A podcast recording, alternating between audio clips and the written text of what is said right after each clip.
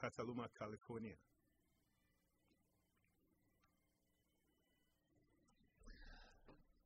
Good morning, Petaluma. Hang on. What's what happening? Good morning, Petaluma. You are listening to KPCA LP, Petaluma, California. This is Talking with Rabbi Ted. I'm Rabbi Ted Feldman, the rabbi at B'nai Israel Jewish Center here in Petaluma and the chair of the Petaluma Community Relations Council.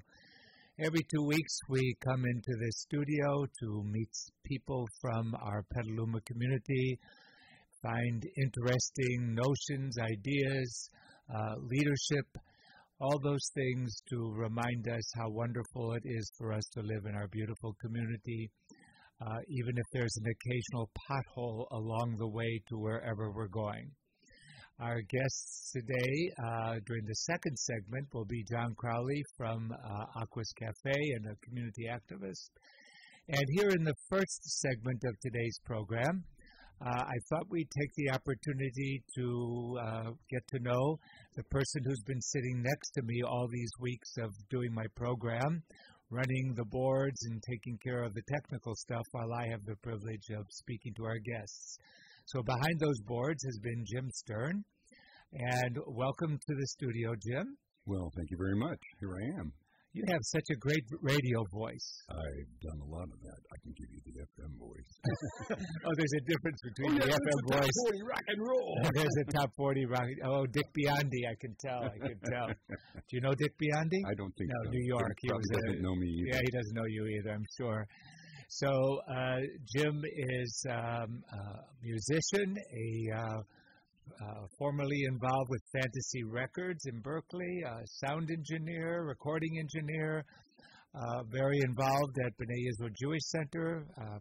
Uh, most important for me, he's my friend. So you all get to listen in to two friends talking to each other here Should we argue? live. Yeah, we could argue. What should we argue about? Giving gifts to you. There you go. We, yeah, that's what our our one major argument over the years. It has been, hasn't it? It has. So, let, give me a little, uh, give our listeners a little background on where you were born, how long you've been in Petaluma, uh, you know, those kinds of things. Okay, Well, I was born. At, a, at a young age, I heard. Oh, well, they, they tell me that. yeah, okay. There's some question about that. Uh, you know, I was born in San Francisco in the Haight Ashbury in 1944. My dad was born in the city in 1909 at home on uh, 10th Avenue. And uh, we go back into the 1800s in the city. I had a lot of family that goes back way back when. And uh, two things that interested me since I was born, they knew that music was in my life. If they sang to me, I, uh, the pain went away and I stopped crying. So music has always been a big part of my life. And uh, when I was six or seven, I was a Cub Scout, and I got into making the merit badges, and one of them was a crystal set. So I ended up in getting into electronics, and uh, that was another passion of mine. So my degrees uh, are in electronics, and uh, I had worked in electronics, and helped support myself playing music. On the weekends, you know, any kind of gig that anybody would give me, from a bar mitzvah to a confirmation to a uh, whatever it was, if they paid me, I'm there. And uh, so I ended up uh, through a long series of events. Uh, after school, I was working for Hughes, uh, Howard Hughes, in his avionics division, and I got offered the same uh, money back on the strip in Broadway in San Francisco, playing behind Naked Ladies. I played behind Carol Doda and people like that, and so it just seemed much more interesting. I was in my 20s and full of piss and vinegar and all that, so I went off and uh, and hit the road. And uh, through another series of events, uh, I ended up um, running into a friend of mine who was leaving Fantasy Records. He was the staff drummer, he was going to go join the Paul Butterfield band. So he turned me on to the R&B producer there, and I ended up as the staff drummer and was making records.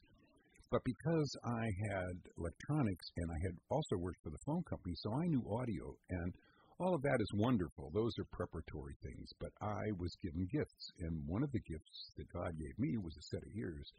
And I didn't know that, but I just started making things sound good to me. And the next thing I knew, I was a recording engineer. And um, so I became vice president of engineering studio operations for Fantasy. I designed, built, ran all the studios for years. Made a lot of records and movies, Cuckoo's Nest, Lord of the Rings, everything from Duke Ellington to Tommy James and the Shondells when it comes to records. Produced a bunch, engineered a bunch, played on a bunch. Um, went on, went to LA and did a lot of stuff in LA too, running the number one studio down there and all. And I came back and I was um, kind of blown out from the business. It's a very high end. When you're in the A lane in this business, it's pretty stressful. And I had been there for 20 years. So I took some time off, went back to school, got another electronics degree, ended up running corporations, which was a real bizarre turn of events.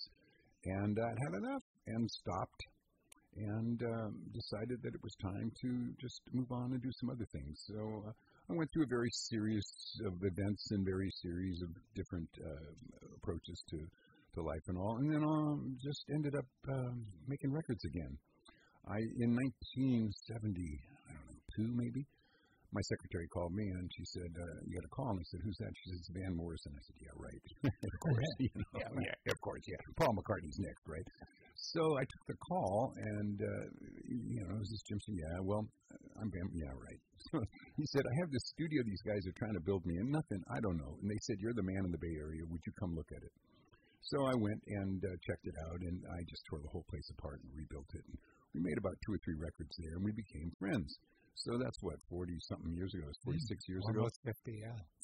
So we I made a lot of his records, and uh, I'll, maybe I won't hear from him for five years. And then all of a sudden he calls me up. He says, "I'm producing John Lee Hooker. You got to come help me." And we won two Grammys with that.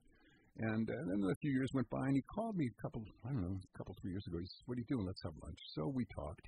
The next thing I know, he called me. He says, "Let's do a record." So we did a record with Joey DeFrancesco, who was probably one of the top B3 organ players in the world. And um, we did it very fast because uh, we are fast. okay. We cut 15 tunes in two days. Wow. Okay. And uh, so that record uh, came out. It's out right now. It came out in, I don't know, six months ago. Mm-hmm. It hit number 13 in the pop charts, but it hit number one in the jazz charts where it stayed for six weeks. And it stayed in the top 10 in the pop charts for 22 weeks, which is six months. Amazing. It's still there. It's a, uh, number 13 but I just turned in the new one that we did, which is kind of a, a version two of the first one. It's the same um, musicians, uh, different tunes. And um, I just turned that in. Last one was on Sony. This one is uh, NBC Universal. And so I just approved the LPs uh, a couple nights ago, so that shall be coming out fairly soon, and uh, it's I think a better record than the first one and it's just a blessing to be able to yeah. to make such great music and to have people enjoy it. People have come up to me over the years and appreciated it. One couple came up and said we had three kids because of that record, and I thought, gee, I wasn't there to see it. yeah, wow. darn it, that's a whole other business you could get into. Right? You, you could start, yeah, yeah. yeah. So that's a real blessing for me is to is the music, and I've been playing again a lot over. I've been playing bebop jazz now for about 25 years. I was mostly a rock and R&B drummer, but it's a lot of fun, and I just music has been just an amazing, uplifting part of my spirit. It takes takes the place of a lot of drugs. there you go, and hopefully it would replace many, many more drugs in the world. Um, one of the things you've told me over the years that sometimes that gift of music that you have uh, also can be uh, troublesome because when you hear sounds that don't really fit into whatever musical scale it's supposed to fit in. Like maybe I'm leading services at the synagogue, and I uh, anyway that that's really hard for you. What's that? Yeah. Um, I don't believe him, but a lot of my friends say I have perfect pitch. I don't believe it's perfect. It's pretty close, but uh-huh. I don't think it's perfect. But when I hear something sharp, when you hear something sharp, it's a little easier on your ear. You don't notice it as much. Mm-hmm. Flat sticks out like a sore thumb. If I hear a flat note, it my spine curls. I mean, literally, my mm-hmm. spine curls. It's like, oh my god, I got to move. I cannot handle a chord. Say there's three notes in the chord. If one of those notes is flat, my whole I, I just want to no, like uh, fingernails on the on the, on the uh, chalkboard. Chalkboard, you know. Right. So uh, it's very tough for me. Uh, I I really am very fussy about that part of it. And when it comes to making records, like Van, Van leaves me alone. He comes in, we cut the stuff, he leaves. Uh, I do most of the overdubs if if they don't involve him or whatever, and I'll do almost all. He very seldom ever comes to a mix, and for you know half an hour or something. So I mix everything. I do a lot of the work myself, and he lets me do what I need to do. He lets me put him, put myself into his music and make decisions, which is such an honor that the man would let me make decisions on his music. but I'm fussier than he is. He likes my rough mixes. I'm saying, no, no, no, no, you can't have those. No, I'm not going to give you those. But I'll sit there, and if I've got the time and the, the the budget to be able to sit in the studio and fix everything, I'll listen to it. I've listened to this each one of these things a thousand times easily, just over and over. And oh, there's a little thing there. I make notes, and then I go in and I fix every little thing I can until it's until I can give it to the company and say, "There's nothing more that I could do." It's going to go out there. It's going to be in the public. They're going to hear it for years and years and years, and I'm going to have to live with any mistakes that I let go. So I'm really fussy about all that. And that's part of this whole thing with the music. If it's not expected at that level, if mm-hmm. I'm going to see some local group. You know, they're just a bunch of nice people who play music. They're not professionals or whatever, and they're a little flat. And they're a little, that's fine. I don't have a problem. Okay, good. I, I can yeah. deal with all of that. Right. That's why I don't give you any trouble when you're done. okay. Okay. Thank you. Thank you. You don't go flat as much as you shift, you shift keys. oh yeah. Well, shifting keys. You just got to keep keep people on their toes. You know. You know. Got to keep exactly. Well, you got me there. yeah. So. um this whole musical for you it's more than just uh it was more than just a career. There's really inside of you this a passion about it. It's uh it's where you get your spiritual druthers too and at one level right? Is oh absolutely true? yeah. Uh, i i have met the divine so many times in my music. Mm. and it, one of the things that that always it, it lights up all musicians i'm sure. And this may be one of the reasons why some of them uh, just keep turning to drugs to get that that that feeling back again if you've got, say, you've got five people and you're playing music, bass, drums, guitar, and something or other, and um, you're all playing along and you're going dumpa dumpa dumpa dumpa, and everybody's having fun. All of a sudden, you go ba ba da ba ba da ba ba da ba, but everybody does it together. And you look around the room like, whose idea was that? you know, you don't really know. And it's this magical space that, that is created when everybody comes together and it becomes one. It's one. It's it, it, you're not you playing with four other people. You're all one. And when the music is really good, that's one of the things that Van has. Van has this magical channel. I've played gigs with him, and when you play, you're better than you normally are. He sucks that energy just sucks you into this channel, and you can't make a mistake. You mm. almost can't make a mistake because you're just right in there with everything, and if you just let go and let the energy flow through you, everything comes out of you the way it's supposed to. Oh, that's um, I'm thinking about the other areas like uh, when we're uh, in the synagogue singing as a congregation, when when everybody seems to be together, there's there is that magical feeling that fills the room. So I can I, I get that that notion of uh, how that's like when the music comes together yeah. with four people playing. That's a wonderful thing. So how did you get to Petaluma? Where did Petaluma fit into this journey of yours? It landed on my car. It landed on your car. oh no! Wow. Well, you see, we had a summer place in Rio Nido on the Russian River. Uh-huh. So since 1944, I grew up with my summers on the Russian River. And my my mother's sister married uh, a man born in Petaluma. His family's still here, and so I have cousins here in Petaluma.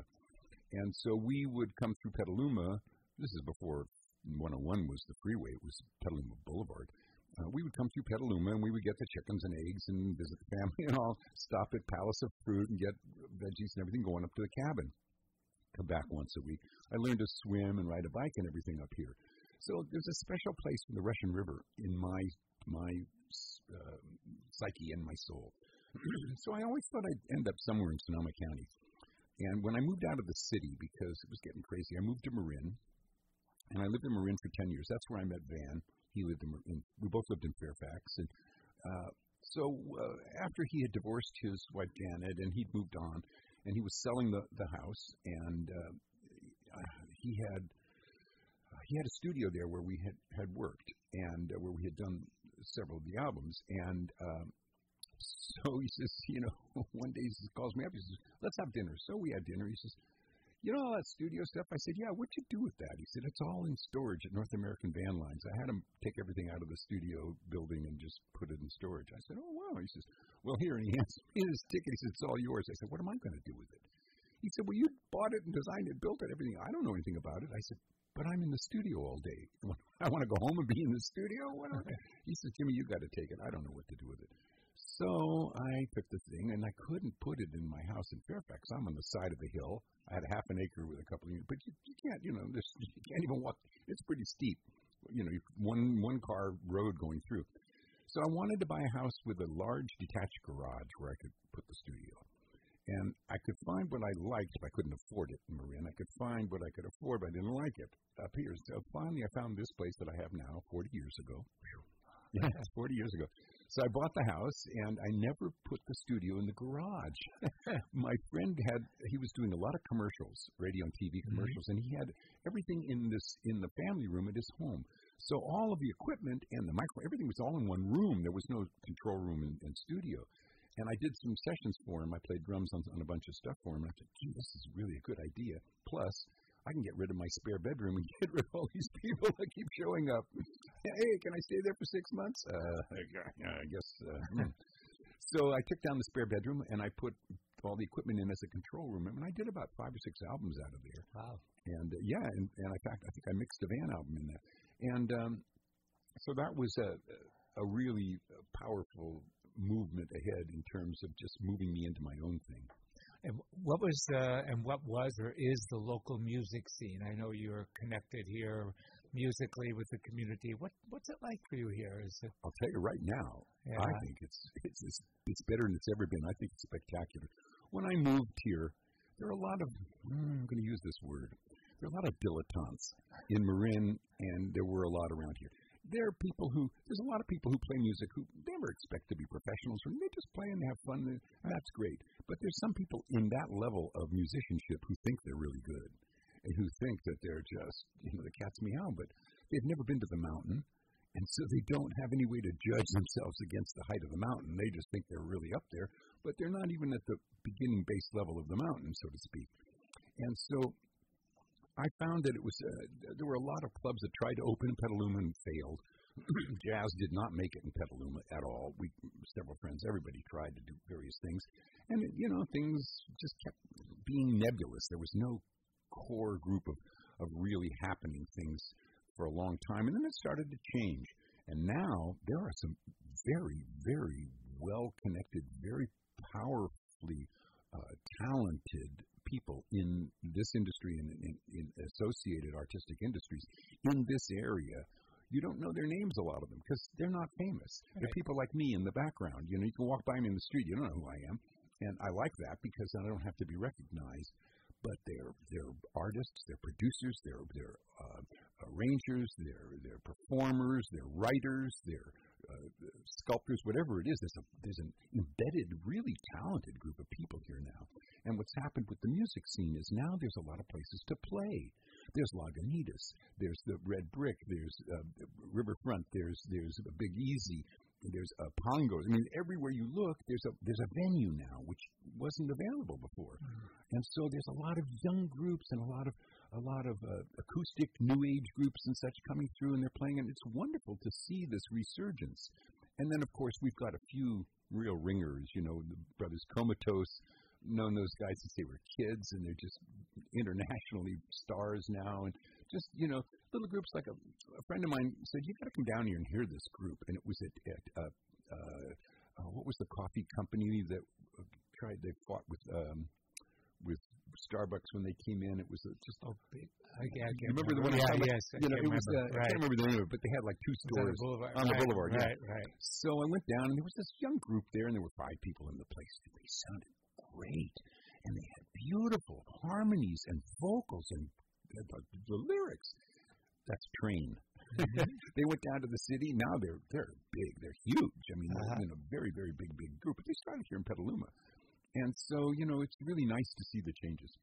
That, uh, yes, so it's good to know that uh, among all the things that Petaluma is known for, antiques, Sonoma County, wine country, that the music scene is really an important cultural phenomenon here in town, and to recognize that it's here and to acknowledge it, it's it's really important for for our community and for the life of our community. Absolutely. So, in in this journey, life journey of yours, uh, you appeared. Uh, I've been at B'nai Israel since 2005, and you appeared on the scenes there. I did. And uh, you did, you did, and Um, what what's that? This the Jewish pieces of this journey of yours. Uh, tell me about that. Okay. Well, I grew up in a conservative synagogue in San Francisco. Not conservative uh, with with the quotation marks around it, but conservative in the stream of Judaism, of one of the streams of Judaism. The synagogue I grew up in was uh, built in 1860 hmm. in San Francisco. It's one of the oldest. I think it was the oldest conservative synagogue. And um, you know what I saw growing up uh, as a kid was a very close to orthodoxy, not quite, but pretty close to it. The old conservative movement was pretty close to orthodoxy rather than, say, uh, a more liberal, like Reform Judaism, which is much more liberal. And so a lot of stuff kind of got embedded in me somehow. And what I didn't understand was that the, the Hebrew language is something in my soul. I hmm. don't, I've never tried to analyze it or something, but it's just the sound of it and, and, and the prayers and, and, and some of the melodies are just, they're very intrinsic to me somehow. So I tried really hard to believe and to follow the rabbis and to do this stuff, and I just couldn't get it because I have, I have a connection to the divine that I've had all my life. Uh, later on in life, I had a death, I had a death experience. I died, and I got I was given the choice, and I chose to come back. And I've had my life pretty close to the edge a few times. You know, just recently I was in an automobile accident. I could have really been bashed up pretty bad, but you know, nothing happened really bad. So I've uh, I, I've known this relationship, and I kept looking for it within Judaism and couldn't quite find it. I kept finding people who said they had it, but it didn't translate. I couldn't get it. And I tried and tried, and at 16, when I finished all of the, the liturgy that was laid out for the kids, you know, I was confirmed, done, I'm gone. And uh, I stayed away for, I don't know, 50 years or something. I just kept trying to go back, and it never connected for me. It just didn't really work.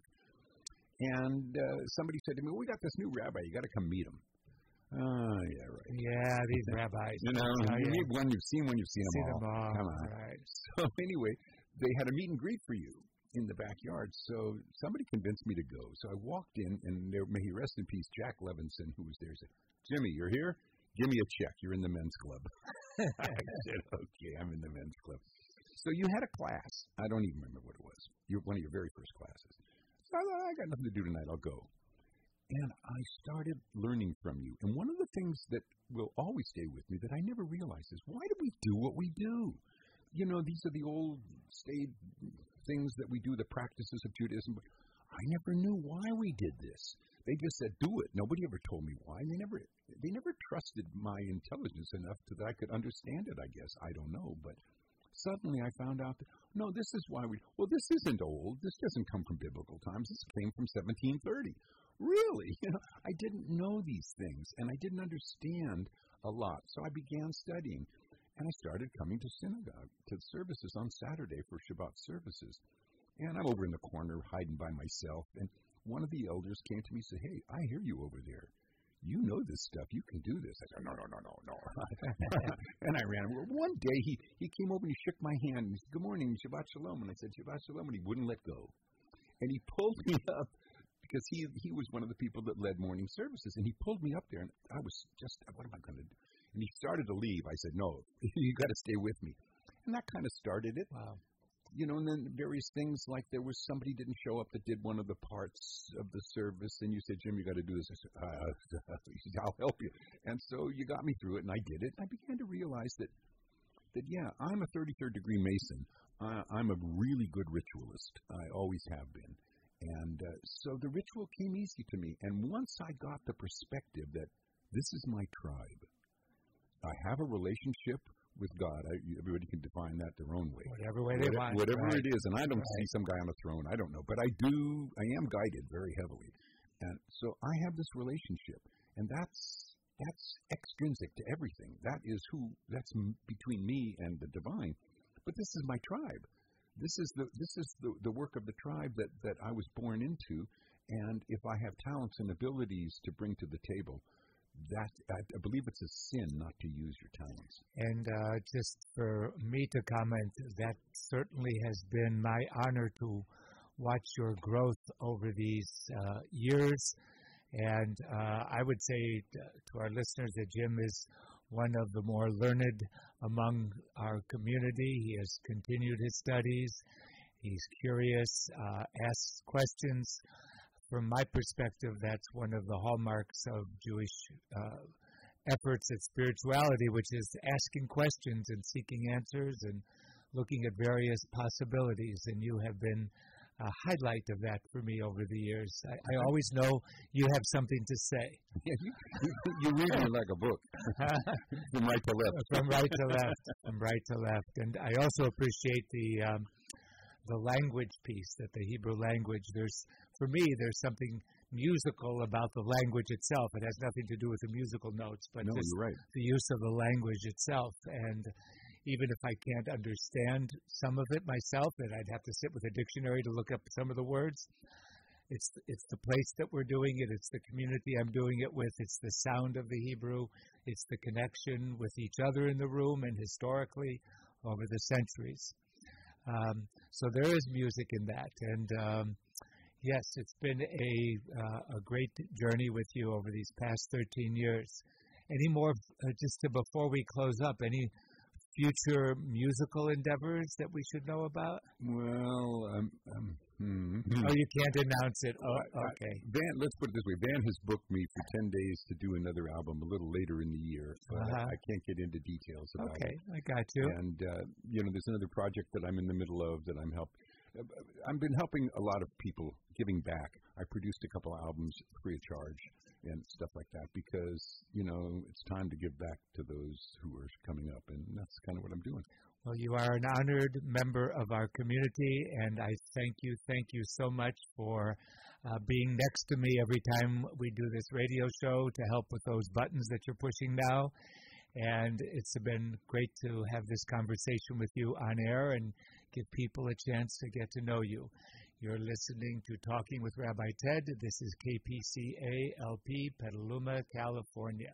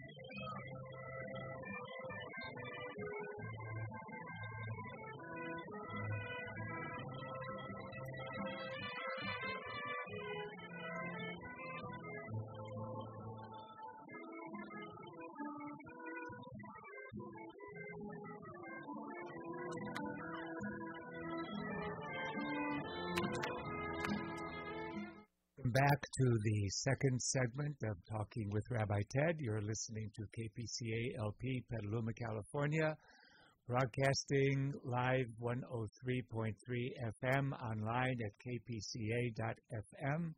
Welcome to our second segment today. And as our guest, we have John Crowley, who uh, is famous in our community for uh, all of his work on behalf, uh, owner of Aqus Cafe and uh, a center of uh, communal life here. Well, welcome. Thank you very much. It's a pleasure to be here with you, Ted. Wow, we have uh, you know you're following up on Jim Stern here, so this is quite I, a I know quite a quite a difficult act to follow. Jim, you have uh, your name in certain circles is like uh, next to God. Yeah, yeah. Wow, wow, wow. in certain circles we can't talk about here. Yeah, yeah. It depends what puts you in the circles at times too. I understand that. Well, it's great to have you here today, John. Thank you. Um, my usual format is to uh, start with uh, a little question of your history, how you Yeah. got to Petaluma, what your life, what your journey has been like, and Yes. all that kind of good stuff. You probably noticed a little accent. It's isn't it the Bronx? It's the uh, the Bronx exactly. I a certain part of the Bronx so. called uh, called Ireland actually. oh yeah, which is you know, the east side of the Bronx. of the Bronx, yeah. Okay. So yeah, um, grew up in Ireland. Uh, you know, got educated, and, and back in the 70s and 80s, and for actually a couple of hundred years, the idea was you got you grew up, you got educated, and you left. Ah, And I, I followed that, and uh, spent some time in Germany actually working in Siemens, and then came to the United States about 25 years ago, uh, straight to Petaluma. wow. How did? Wh- why? Yeah, well, I, um, why? Well, I Or visited how or whatever. How did you? Yeah. Um, I visited my brother who had moved to Petaluma Ah. prior, about five years prior, and Okay. you know, he was part of the the Irish diaspora as well. You know, he got educated and left Ireland too.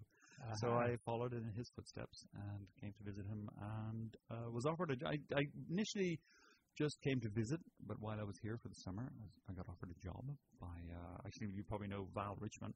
You probably know Abram Richmond. He he was the very person who offered me a job, and I was a Uh-huh. computer programmer back then, Unix systems programmer, uh, very kind of nerdy kind of stuff, and um, they needed exactly what skill set I had, and I made that decision and came here and thought I'd be here for a few years, and uh, loved it so much that uh, there's really no reason to ever leave Petaluma once you know what's really going on here. That's uh, something quite special. Yeah. And, uh, That's a good chamber of commerce kind of statement, but it's true. It's ki- I can hear it coming from inside of you. yes, Yes, it really is. It's uh, I, I don't know whether it's in the water, the air. I think it's actually in the people. Uh, Yeah. who, who who have been here for so long, and uh, so I kind of felt I was uh, welcomed into their community, and um, hopefully I've added a little bit uh, to it. So Yeah, I can second that too, because when I came into my community, the Jewish community here, the synagogue's been here since 1864, and there's a long history in some of the older families, and there's just something solid about Yeah. being part of, of such a community.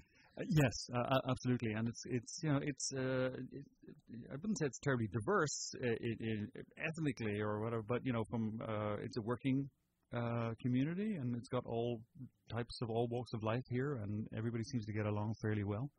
Um, and um, there's certain aspects of it that are rather special, as you know, the, the kind of the sense of even just walking down the street and people will say hello to you. Right, Um, right. You know, in other communities they won't. You know, this uh, kind of uh, I think the initial when people meet in Petaluma, there's a couple of things that are different. Uh, there's an immediate kind of trust. Okay, you're part of Petaluma, so you must be, you know, part of the, the, the people who live here who want to create community and understand what it is to, to live in Petaluma. Right. I've been in communities where there's nobody out on the streets, right? Yes. You don't see people, and I, I always marvel driving around and just people are out and talking to each other and walking along. So I, I understand this. Yeah. So this this gentleman over here sitting next to me started this little controversy about the pronunciation of your name. Ah, yes, Yes, he told me it perhaps should be Crowley and not Crowley. So would you elucidate on the truth of your name? The truth of my name, indeed, the, the, mysteries of my name.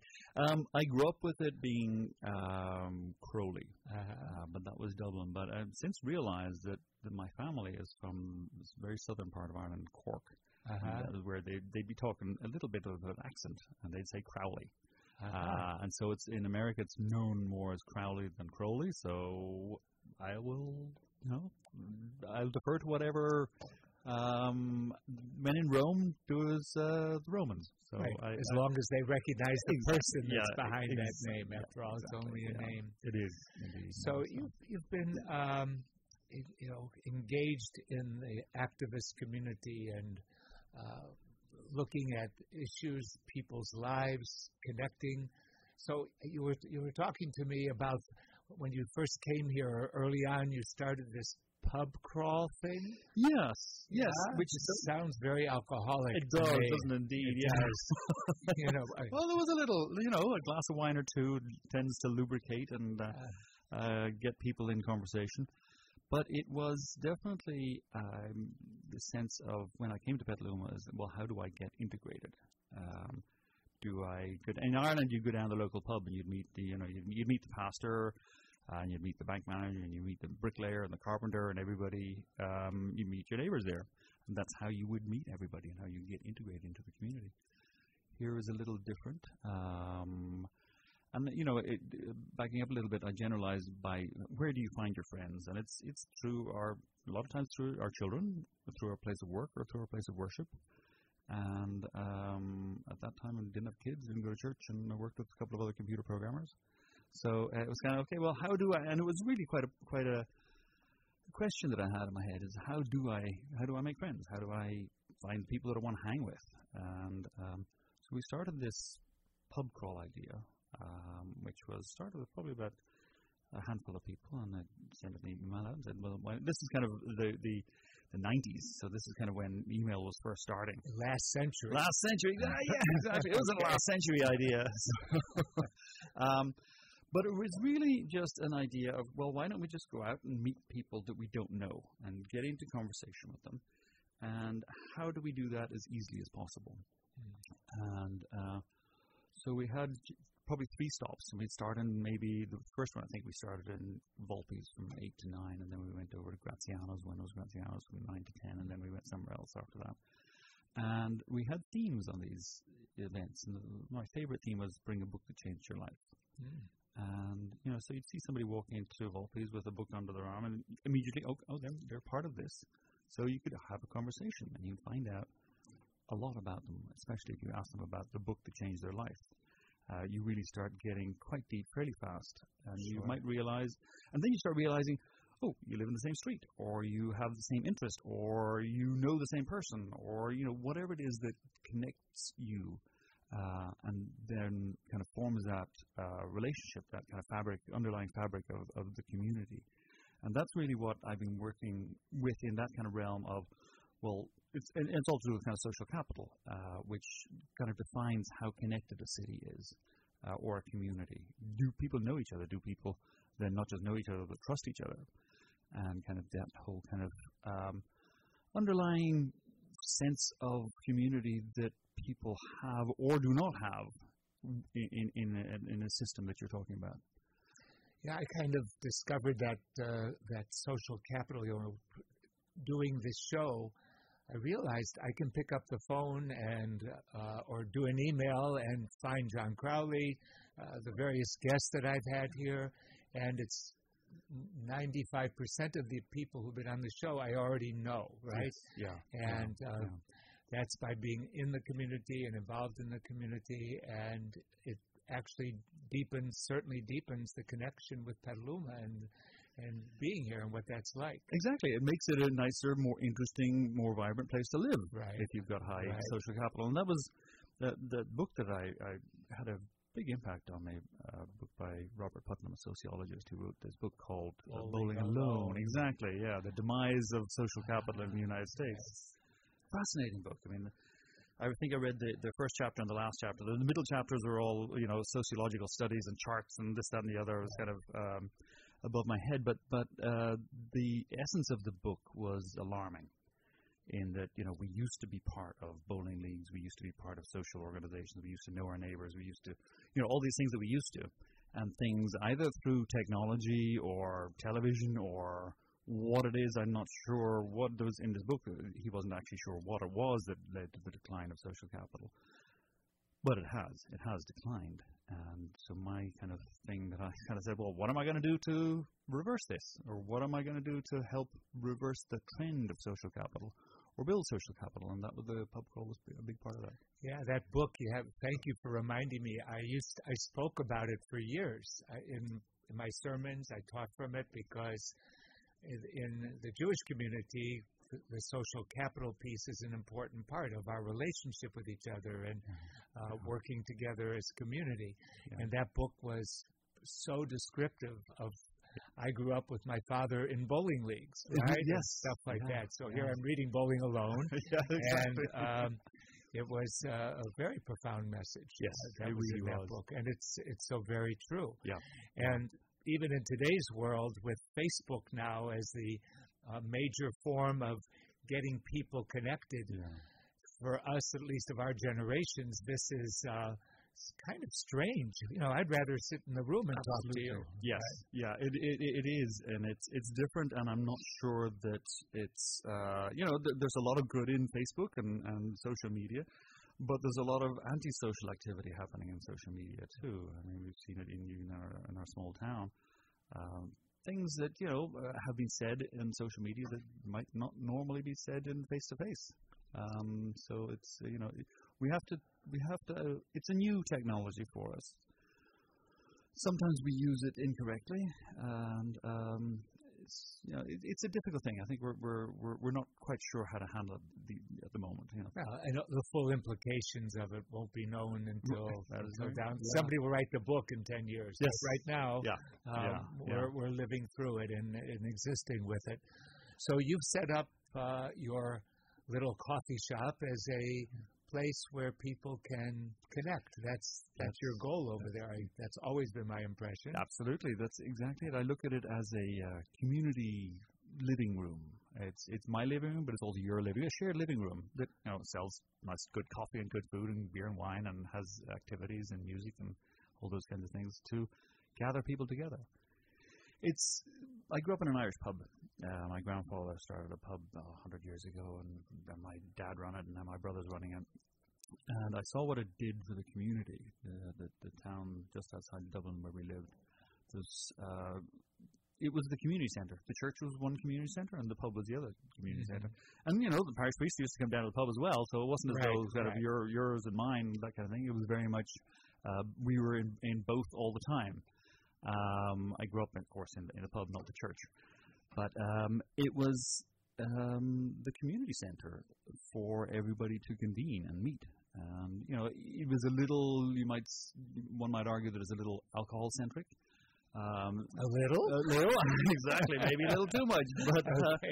you know that's that's uh, that you know the, the, pub culture in Ireland and England. You know, we've all been to England and Ireland and, and appreciated yeah, it right. and loved it. You know, we come away saying, "Oh, why why don't we have more of that in America?"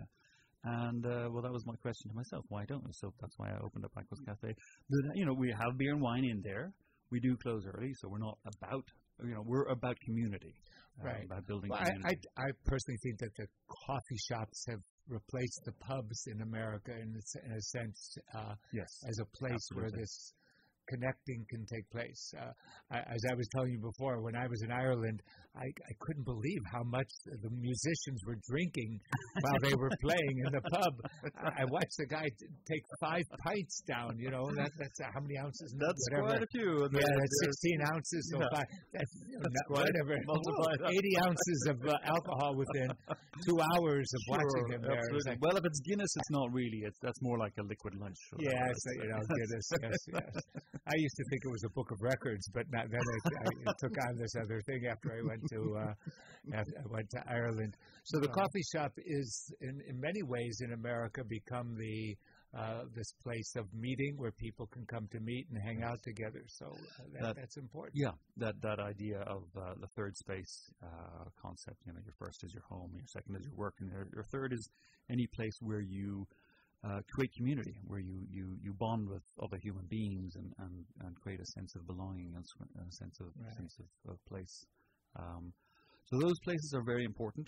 Mhm. Um, you know, there there are libraries, there are churches, there are any bowling bowling alleys as well. Yeah. Uh, those types of places are. We forget the importance that these things have on our just our well-being and what it's like to live in a community. Mm. If we don't have those, if we don't have those ways of meeting each other, um, then we we end up with a very kind of uh, a community with a very low social capital index. So, um, what do you think should be done for people moving to Petaluma now, the newcomers who are coming? What do you? Well, that's one of the programs that we have as part of Aqus Community is a newcomers, a welcome wagon. Uh huh. We have this once a month, and it's you know so I post it on Nextdoor and on Facebook, and um, a lot of people know about it. And you know sometimes there's five people there, sometimes there's 25 people there, but it's a way for I guess you could say to use kind of new technology, onboarding people into Petaluma. Onboarding. Onboarding, uh, Yeah. Okay. but it's really just uh, helping people integrate.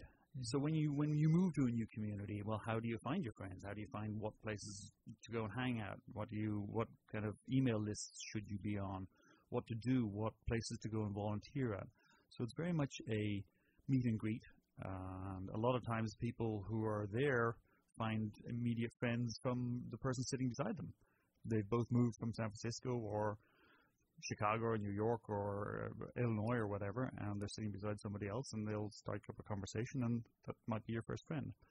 But it's um, an idea that that that stemmed from my problems of integrating. So I remember when I I, I think I told you I, I moved to Germany straight after college. How do you integrate there? It was kind of when you're new to a community, you have to find ways of doing that. So it struck me, and then also when I moved to Petaluma, same kind of issue. How do you how do you integrate? How do you find the things that you want to do, the you, the, the community you want to surround yourself with? Uh, so this this event it's a monthly thing. And some people have a challenge with that. You're you're speaking from the point of view, I'm going somewhere and I'm going to find a way to connect. But some people want to connect, but they don't have the social skills or their inner energy is different about. Talking to strangers, Yeah, uh, privacy. Mhm. And so I've seen many times, uh, certainly at the at the B'nai Israel Jewish Center, people come in and they'll stand in the corner. The, Yeah. And the, the welcoming group, the people who are already there, have a role to play in uh, in this uh, endeavor of connecting people. Yeah, it's actually interesting at the uh, the the Welcome Wagon slash Newcomers event. A lot of people come down who've lived in Petaluma for quite a long time Uh-huh. uh, to welcome people as well. And that's So that's a great sign yeah. of uh, it is. Yeah. So aside from this social capital piece, I know you have uh, other passions of uh, around issues of social justice, not just social capital, but uh, looking at our world the way it is these days. Um, you were talking a little bit about the restorative justice system, and maybe you want to comment on that. Yeah, absolutely. Well, tonight, uh, and we are we're going out live. So um, tonight, mark your calendars for an, uh, an event at the Cavanagh Center put on by the Mentor Me, uh, Petaluma Mentor Me, and the Metta Center, and it's about restorative justice, which is a concept. I mean, so take something like uh, um, a young kid who uh, breaks a breaks a window or something like that, or does some graffiti on on the side of your wall. Well, in typical old-fashioned, well, he'd be arrested, he'd put into juvie hall, and that'd be that, and you'd have to go and clean your wall, and that'd be that. The idea with uh, restorative justice is, well, you sit down with the victim, uh, and you sit down with the perpetrator, and you have a conversation about restoring the relationship. So what would end up having, what would happen with this this this person would would clean your wall and apologize and make it right for you, uh, rather than wasting our resources on juvenile hall or whatever it is, punishment. Um, punishment doesn't really seem to work in a lot of cases. Um, sending somebody off to juvie hall or or um, uh, prison, they're not they're not going to come out better.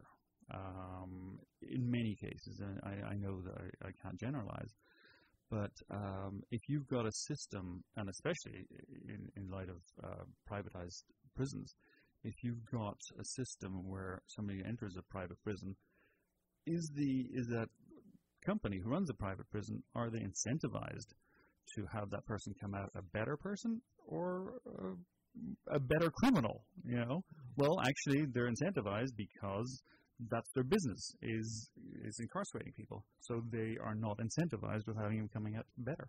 Actually, quite the reverse. So a lot of things have to change, and that's one of the ideas behind restorative justice is uh, making sure that um, people are being heard, um, that um, people, you know, the, the, the victim of the crime gets a feeling of justice and that the, the perpetrator um, ends up being a better person. And uh, there are other aspects to. to, to uh, I'm going to find out more tonight. Right, right. Um, yeah, because I would be generally- interested to know: is that a, a, program that the police department runs? Is it a, is it through the if it's teenagers, the school districts, and you know, how does the politic of that Yeah. of bringing a system of restorative justice into place? You know, where does Yeah, um, it's. I'm not exactly sure where, how it came about. Where, where it, I think it might be Gandhian, um, but uh, you know, first of all, it's it's cheaper. You know, we spend money on, on prisons. well, just a little bit, just a little bit. So you know, it, it's kind of um, one of those things that makes perfect sense from all angles. It's it's cheaper. It's better for the victim. It's better for the perpetrator. It's better for the police. It's better for the community. Better for just about everybody. And it's kind of like a. Um, it's one of those things that people are kind of scratching their heads and saying, "Well, aren't we doing this already?" And we're realizing that we're not doing this already. And um, so it's uh, a lot of schools are doing it. Uh, a lot of uh, communities, a lot of police are doing it. Um, I'm going to find out more tonight as to find out exactly um, how how it is being implemented, and even if it is being implemented in our community here. Yeah, I think the uh, North Bay Organizing Project is involved in Santa Rosa in uh, restorative justice program, and other groups are trying very hard to make that difference. And uh, it, Yeah. uh, prisons are known to create better criminals. They're Yeah. not necessarily known to rehabilitate people from uh, the crimes they, that they committed. So Yeah, yeah. It, it, it would be a great thing to happen. It would be a great thing. Um, you know, we're we're uh, in election season here, and we are not going to be endorsing. I'm not going to be asking you who you favor for this position or that position. But what's the? Are you picking up any uh, in your circle in the cafe and in uh, what, what's the mood in- in the community? Is this an important election? Are we obsessed with what's happening nationally and we really can't focus on this? What do you have any? Well, it, it is. I mean, looking at nationally, it's kind of we're going through this this, this slow train wreck. I, I, I, I describe it as a as a uh, kind of a, a slow emergency Uh-huh. um, that we are going through, and it's every day you kind of wake up and you say it can't get any worse, and then strangely it gets more stranger and stranger.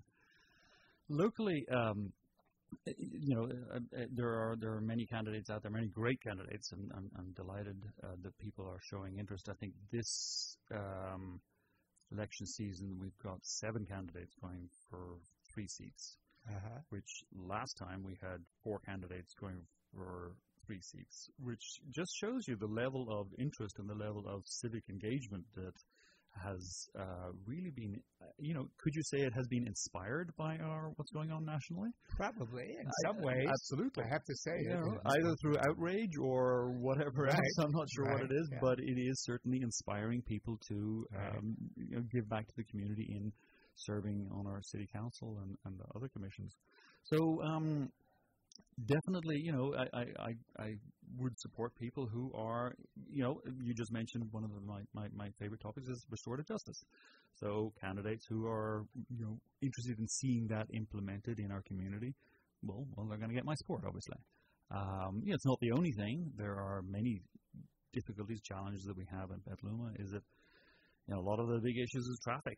Um, you know, are we just building more buildings? I mean, people need houses, yes, but you know, we need to have proper infrastructure in order to do that. So a lot of it is looking at different ways to uh, create housing, create uh, development that is going to be uh, in line with creating um, you know, also affordable. Affordability is, is huge because very few people can afford to live in Petaluma. But also urban planning. You know, if you if you create a city with good bike paths, accessibility, you actually influence the nature of the town. And I'm talking about the social capital of the town. You know, you can have two extremes where everything is very car centric, where you have to drive a car from to get your pint of milk. Mm-hmm. Um, you have to do uh, so. So in, in urban settings, um, you create it so you actually cycle, you walk, you interact with other people um, being in a car is very much kind of like solitary confinement. it is a form of it. it is indeed. Yeah. Um, it cuts social capital, it, certainly. Absolutely, it yeah, really does. You know, right. just bumping into people and see. Right. So that those kinds of things are what uh, what I'm interested in, and there's okay. a lot of great candidates out there. So, so here's a trick question. Although I promised you no trick questions. okay. ready? Yes, ready. Have you ever considered running for public office? I considered. Yes, of course, I considered it. Uh-huh. Um, not this year, obviously. Oh, right, right. Uh, I, I, figured that out. yeah, exactly. um, it's not. Um, yes, I have considered it Uh-huh. uh, and have not decided, or have decided not yet. Okay. Um, but definitely sometime in the future, yeah. um, I will. I'll think about it. Well, I think uh, we need people who think about things and have perspectives and strength to bring to the community. Well, it's uh, any uh, in the five seconds. Any last comments or thoughts before we close up? Well, I just wanted to thank you, Ted, Rabbi Ted, for hosting hosting me and having me here on your show. I really appreciate it. I know the work you've been doing in the synagogue and also the PCRC, the Petaluma Community Relations Council, uh, really is invaluable to to uh, Petaluma and the sense of who Petaluma, uh, what, what Petaluma is, and, and the kind of people that live here. Um, so thank you. Yeah. Well, thank you very much. It's been great to have this conversation with you. Fun, informative, and all kinds of things. So all of you listeners have been listening to Talking with Rabbi Ted here at KPCALP, Petaluma, California. We'll see you next time we're on the air.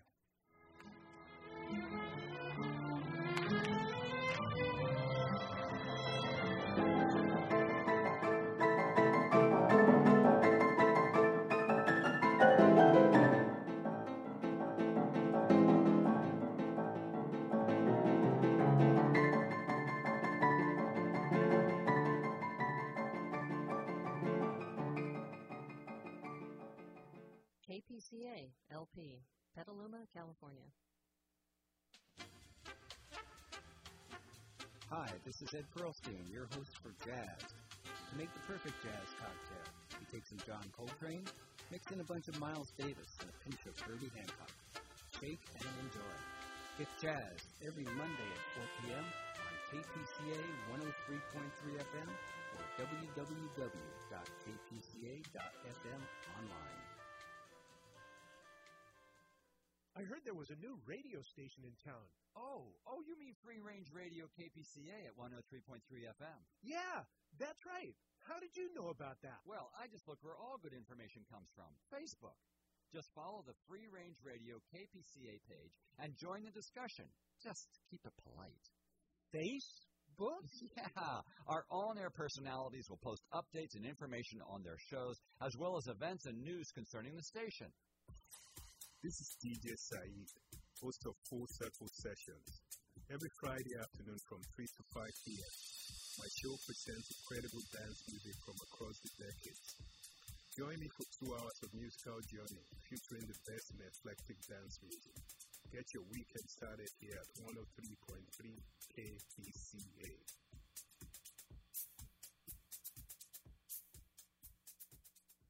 I heard there was a new radio station in town. Oh, oh, you mean Free Range Radio KPCA at 103.3 FM? Yeah, that's right. How did you know about that? Well, I just look where all good information comes from Facebook. Just follow the Free Range Radio KPCA page and join the discussion. Just keep it polite. Facebook? Yeah, our on air personalities will post updates and information on their shows, as well as events and news concerning the station. KPCA LP, Petaluma, California.